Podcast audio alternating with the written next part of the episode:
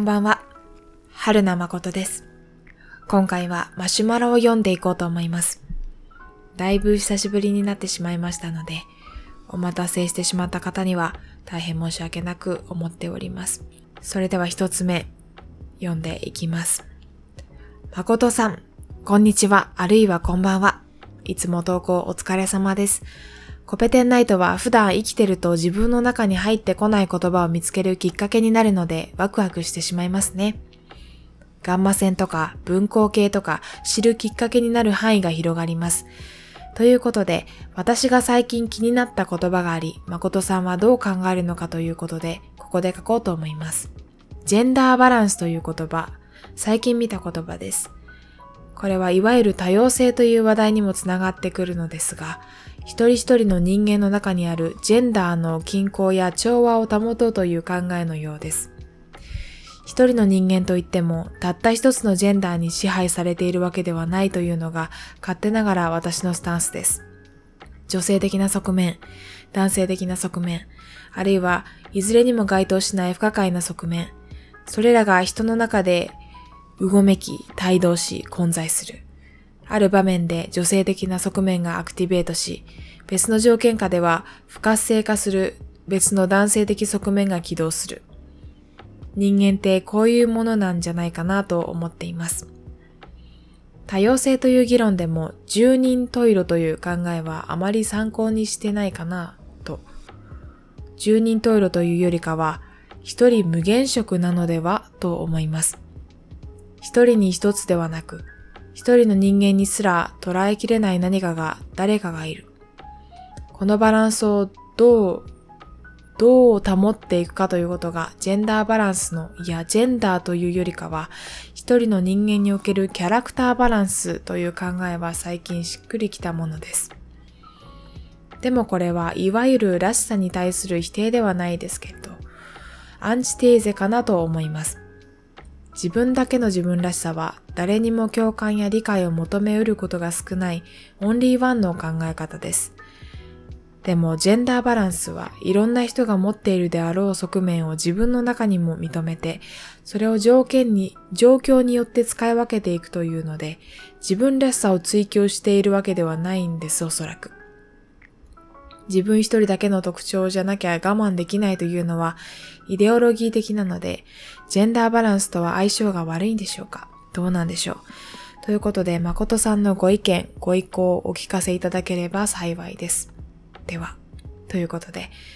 えっ、ー、とですね、このお便り非常に、あこのマシュマロ非常にこう考えさせられる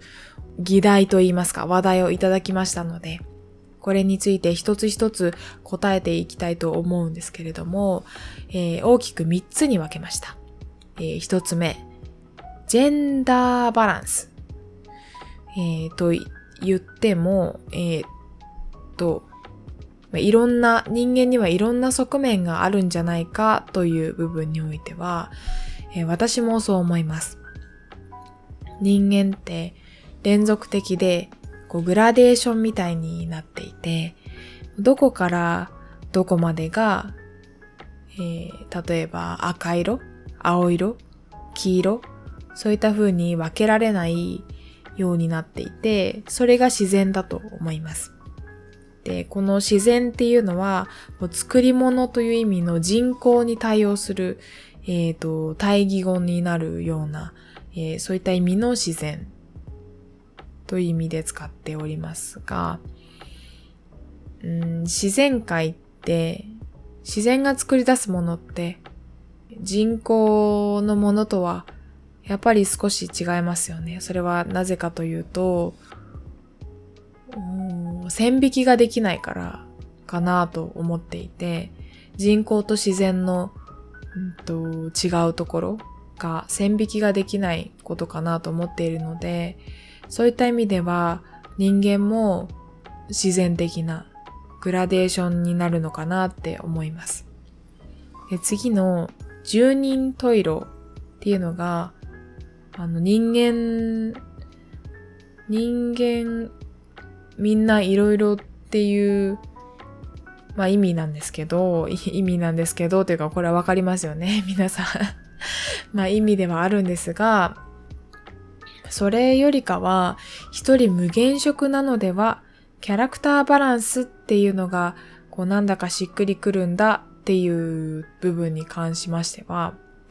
私はね、この十人十色という言葉に違和感を覚えたことがあまりなかったんですね。ですが、まあ、この話を聞いて確かにそうだなと思いました。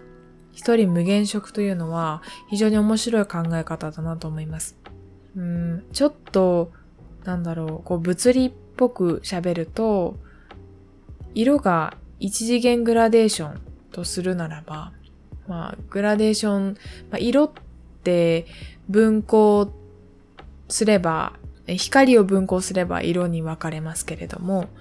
まあ、その、まあ、スペクトル、波長の関数ですよね。で、まあ、一次元グラデーションとここでは考えていて、まあ、私は考えて、で、色が一次元グラデーションとするならば、人間は空間と時間の軸を持っていて、で、なおかつ、三次元に存在しながら、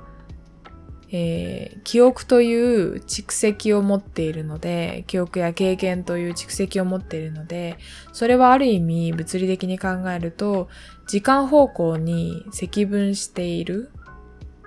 というふうにも考えられるのではないかなと思いました。つまり人間は空間の中で生きながら、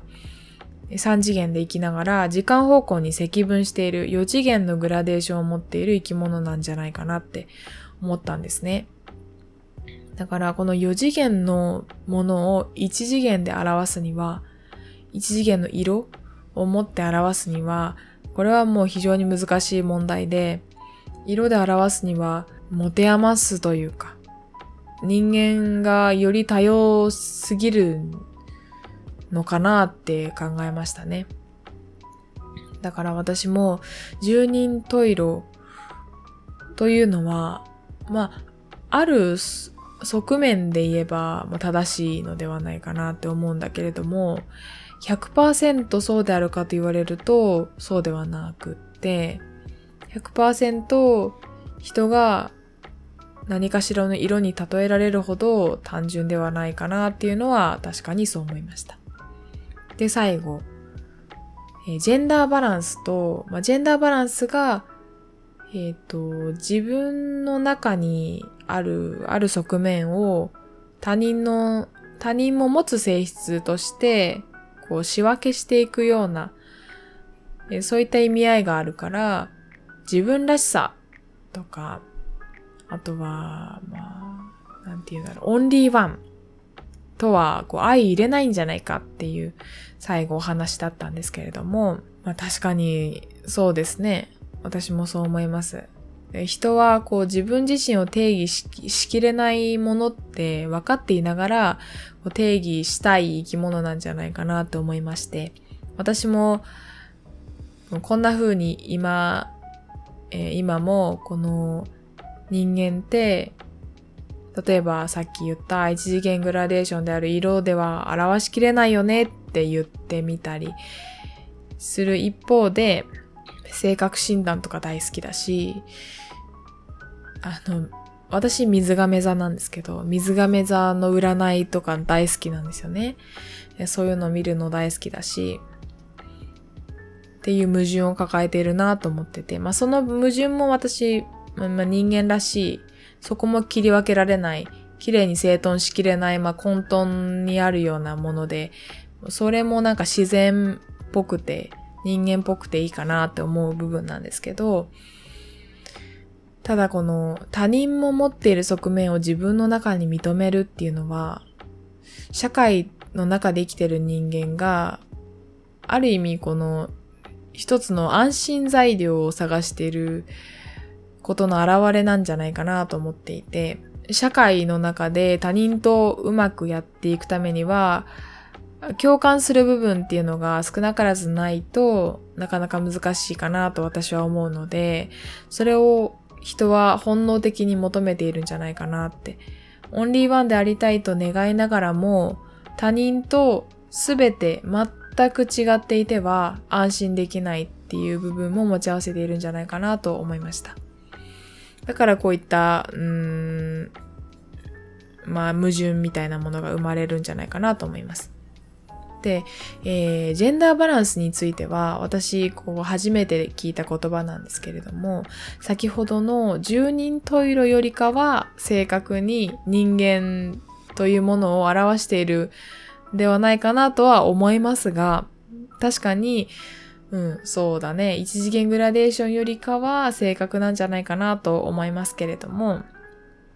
あくまでこう自分らしさという枠組み、枠組みというか集合においての補集合。えー、つまり自分らしさの一部分を切り取ったものなんじゃないかなっていうのは思いました。ジェンダーバランスがね。うん。ジェンダーバランスが自分らしさの補集合なんじゃないかなって。まあ、あえて分かりやすさのために、うんと、数学的な言葉であったり、物理的な言葉を使っていますけれども、まあそれも私のアイデンティティにつながるのかなって、そういった考え方を私はするので、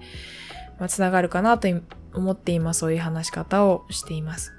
まあ、最後を考えてみたんですけど、確かに人間というものを100%綺麗に区切って定義することは難しい。これはできないんじゃないかなと私は思っていて、うん、それでも何とかして自分を定義したいっていう欲求も自分の中に抱えているのが人間だし、あとは、オンリーワンでありたいと願いながらも他人と共感し合いたいっていう矛盾を抱えている生き物であるとも思うんですね。だからこそ、他人と共感したり、自分のある側面を新たに認識するのに有効な、まあ、ジェンダーバランスという考え方が、こう、生まれたんじゃないかなって思いました。少し長くなったんですけれども、非常に面白いお話をありがとうございました。うん、一人喋りのポッドキャストの難点でですね、私の考え、私の考えをただつらつらと喋ることになってしまうので、なんだろう、私はこう思います。まあそれでいいんですけど、一人喋りだから。いいんだけど。でもどうしてもこういったあ人間の本質的な話になってくると、友達の意見を聞いてみたくなりますね。はい。えー、非常に興味深いマシュマロありがとうございました。もう1ヶ月も前になってしまいまして、もしかしたらこのマシュマロをくださった方は、もうご飯のとも聞いてないかもしれないんですけど 聞いていてくださったら嬉しいです。ありがとうございました。続きまして、こんにちは。広角機動隊の会、楽しく聞かせていただきました。僕がまだ若かりし頃、高校から大学生の時に見ていた漫画や映画、話を聞いているとすごすごく懐かしくなり、また見てみたくなりました。映画視聴スペース、タイミングが合えば参加してみようと思います。話は変わります。メモアプリですが、僕はワンノートを使っています。ありがとうございます。これね、これもだいぶ前ですね。広角機動隊の同時視聴をする前の回を聞いてくださったということでありがとうございます。まだ聞いてない方はぜひ聞いてみてください。で、広角機動隊ね、すごい面白かったんですよ。映画自体がすごい面白かったんですが、映画同時視聴スペース、えー、ツイッターでね、私が映画を見ているところを、えー、垂れ流した、見たんですね。でもあんまりうまくいかなかったですね。あのー、選んだ映画自体も難しい難しい映画だったし、今、夜11時の寝ろよアラームが鳴りましたけれども、私の、えっ、ー、と、ツイッターのスペースに、えー、の作業配信、作業のと思って最近上げてると思うんですが、それに参加してくださってる方はこの11時の寝ろよアラームをね、聞いたことがある方がいらっしゃるかもしれません。11時にそろそろ寝ろよっていう意味で私が自分で設定したアラームになります。話は置いて、えー、ずれましたけれども、えー、高架機動隊ね、えー、映画同時視聴スペースはあまりね、そう、面白くなかったというか、うまくいかなかったんですね。だから、今後、高架機動隊の、うんと、アニメを同時視聴するっていうことは考えていないんですけど、アニメを見てみたいなと思ってます。で、映画を見ていて、そのアイデンティティの揺らぎを目の当たりにしたんですよね。元子さんの、えー、主人公がね、元子さんって言うんですけど、元子さんのアイデンティティの揺らぎっていうのを目の当たりにして、なんか自分もちょっと考えさせられたというか、自分に置き換えてみると、どんな気分になるんだろうっていう、ちょっと思考実験的な映画でしたね。非常に面白かったです。で、広角機動隊については、えっ、と、別のポッドキャスターの方と少しお話しする機会がもう決定していますので、そちらも楽しみにしていただければと思います。で、メモアプリについてなんですけれども、これ私、私もワンノート使い始めました。ワンノートってマイクロソフトの出しているメモアプリなんですね。 OneNote って言って、無料でダウンロードできて、無料で使えます。これ使い始めたんですよ。私が必要としていた機能がね、全部入ってる。めちゃめちゃ使いやすい。ノートの背景を方眼紙にすることもできる。完璧です。で、これがね、あの、感動して、今のこの収録原稿もワンノートで書きました。進めていただいて本当にありがとうございます。気に入っております。えー、マシュマロありがとうございました。またお待ちしております。えー、三つ目かな？三つ目。宝塚に来てくれたんですか？宝塚市民です。はっきり言って田舎だけどいいんです。にっこりマークということで。にっこりじゃないか、これ。なんて言ったらいいんだろう。ちょっとなんかこう、いいんです。うんうんっていう顔の絵文字で絵文字が最後に並んでおりますけど。えー、ありがとうございます。宝塚にはね、行ってないんですけど、えー、コペテンナイトの相方のみずほと宝塚鑑賞会をしました。宝塚の話公開しておりますので、ぜひ聞いてみてください。で、結構宝塚の話したら、あの反響がすごくてですね、ま、すごいって言ってもぼちぼちではあるんだけども、その、宝塚の話聞きましたとか、宝塚の、なんか、あの、そうですね、宝塚のことを知っていて、そのよ、宝塚の話したことを喜んでくださるリスナーの方が多くて、かなり驚きました。はい。えー、私自身宝塚に触れたのが、えー、みずほに見せてもらったことが初めてだったので、えこんなに面白いのかって、えー、こんなにかっこいいのかって思いましたね。で、ツイッターで、あの、あんなにかっこいい男の人は現実にはいませんっていう コメントもいただきましたけど。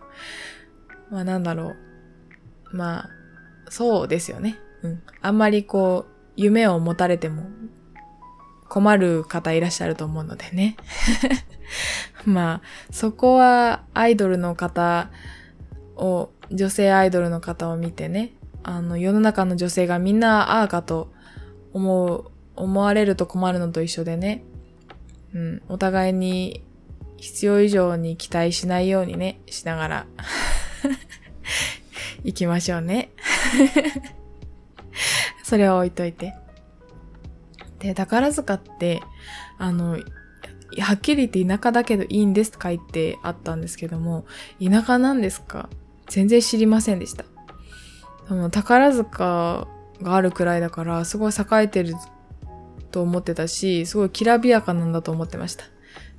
全然知らなかったんですね。で、先ほど Google マップで調べてみましたら、劇場の近くには向こう側向こう側ですかねという川があって、あとは、えー、歌劇団、宝塚歌劇団のあの学校がありますよね。学校の近くにはゴルフ場とか森林公園もあるみたいです。確かにね、あの、緑豊かそうな、のどかそうなところだなって思いました。ぜひね、今度機会がありましたら、宝塚大劇場でね、本物を鑑賞してみたいなって思いつつおります。はい。ということで、えー、マシュマロありがとうございました。続いて4つ目。